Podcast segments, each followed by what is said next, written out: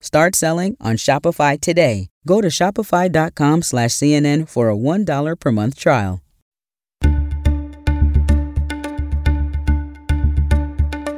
Hey everyone, I'm David Chalian, the CNN political director. This is the CNN Political Briefing.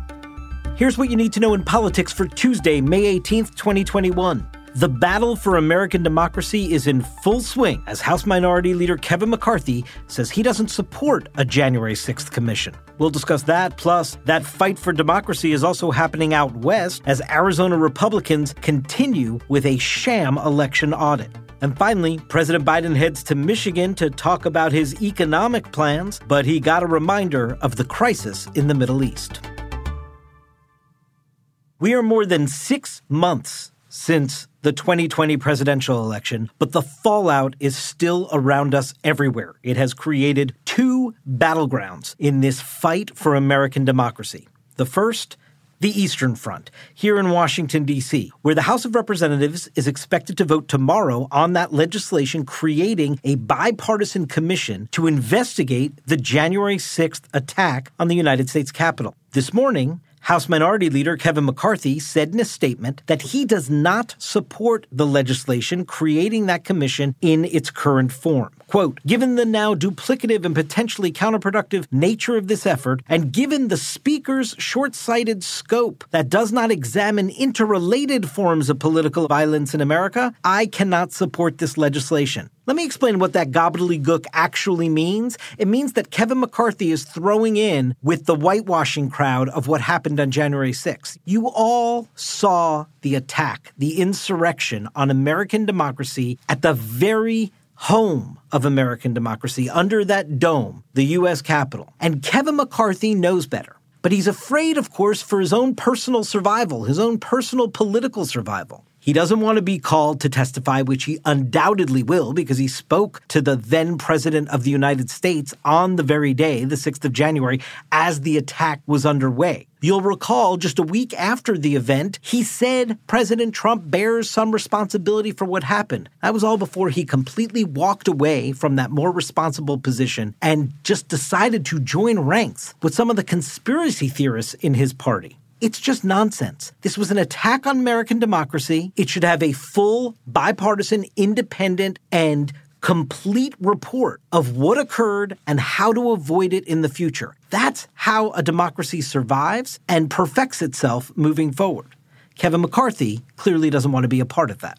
Now remember, this legislation creating the commission, it's going to pass the House of Representatives. So all eyes turn to the Senate now to see if indeed there will be 10 Republicans there to join with Democrats to pass this legislation creating the commission. Remember, seven Republicans voted to impeach the president over the events of January 6. And today, Mitch McConnell, the Republican leader, said that the leadership there is still undecided about how best to proceed. Now, here's what else matters today. The other front in this battle for American democracy is the Western Front. You see it playing out in the Phoenix, Arizona area with this continuation of this sham make believe audit of the votes cast in Maricopa County during the 2020 election. Now, mind you, the proper election authorities, they already counted and audited and certified all the votes in Maricopa County back in 2020. In fact, Governor Doug Ducey, the Republican governor of Arizona, signed the certification of the vote. That's why Joe Biden actually was awarded the electoral votes. But you remember, it was the awarding of those electoral votes, the final piece of that process that was taking place on January 6th, that the insurrection was aimed at stopping and trying to prevent Joe Biden from rightly and legitimately becoming president of the United States. This is why these two things are tied together the commission and, and what we see going on with the continuation of the big lie. Now, in Arizona, even Republicans who oversee the elections in Maricopa County are expressing real frustration with the state Senate Republicans who have authorized this so called audit. Maricopa County Recorder Stephen Richer, a Republican, tweeted over the weekend, Wow, this is unhinged. That was in response to former President Trump's statement that the entire database of the county had been deleted, something totally untrue. This was Richer on CNN earlier today. Some Republicans approach this by saying, okay, we'll continue looking into it for the 15th time. I would encourage them to say, no, that's that's wrong, that's a lie. I'm sorry you've been lied to, but it's a lie. Now, these election overseers, again, the majority of whom are Republicans in Maricopa County, detailed in a 13 page letter a complete refutation of each of the conspiracy theories that had been put forth as to justify why this so called audit was happening and why the Senate Republicans in Arizona authorized such a thing. They also then said, This is it.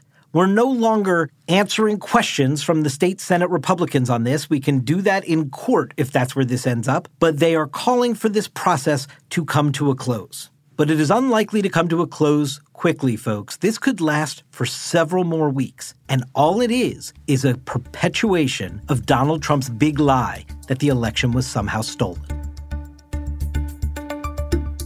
And finally, today, there were some developments after we told you yesterday about Biden's response to the conflict in the Middle East.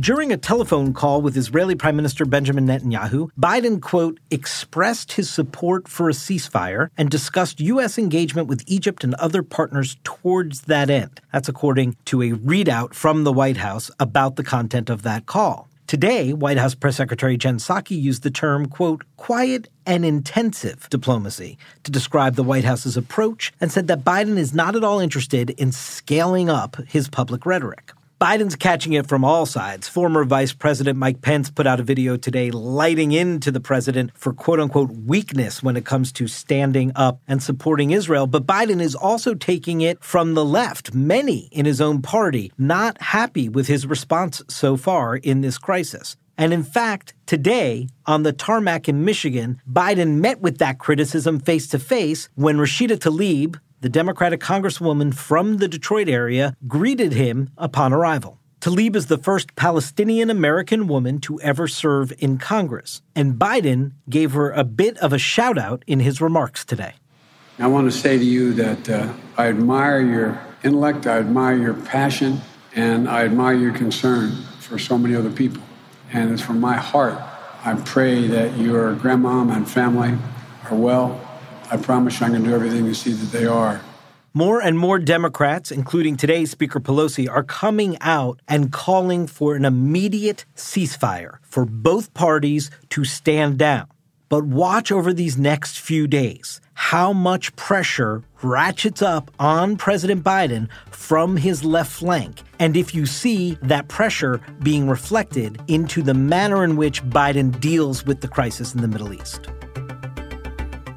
That's it for today's political briefing. Thanks so much for listening. And please take a moment and be sure to follow us wherever you get your podcasts. We'll talk to you tomorrow.